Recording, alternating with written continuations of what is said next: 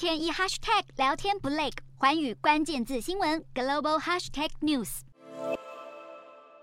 熟练的操作堆高机，展现受训之后的成果。一群来自乌克兰的女性难民，如今不但在波兰找到了新生活，还有新技能。乌俄战火不止让乌克兰人失去家园，邻近的中欧国家也大受影响。从建筑业、汽车业到重工业的蓝领工作，过去在当地乏人问津。在薪资比较高和放宽签证等诱因之下，缺口由数以万计的乌克兰男性补足，渐渐成为了举足轻重的劳动力。然而，二月下旬，俄罗斯入侵乌克兰之后，大批的乌克兰男性纷纷返乡为国作战，让中欧国家面临日益严重的缺工问题。其中，波兰离职的乌克兰移民劳工就有十五万人，占比高达四分之三。而波兰提出的解方之一是开出了五万个工作职缺，以物流业为主，向乌克兰女性难民招手。只要经过训练，就能够操作堆高机上下货、盘点库存。然而，建筑业确实难以比照办理，甚至有波兰包商表示，近期一度发生轨道铺设的工程开天窗，因为施工的三十名乌克兰劳工几乎全数走人。缺工问题来得又急又快，有建筑开发商表示，除了积极寻找其他的劳工来源，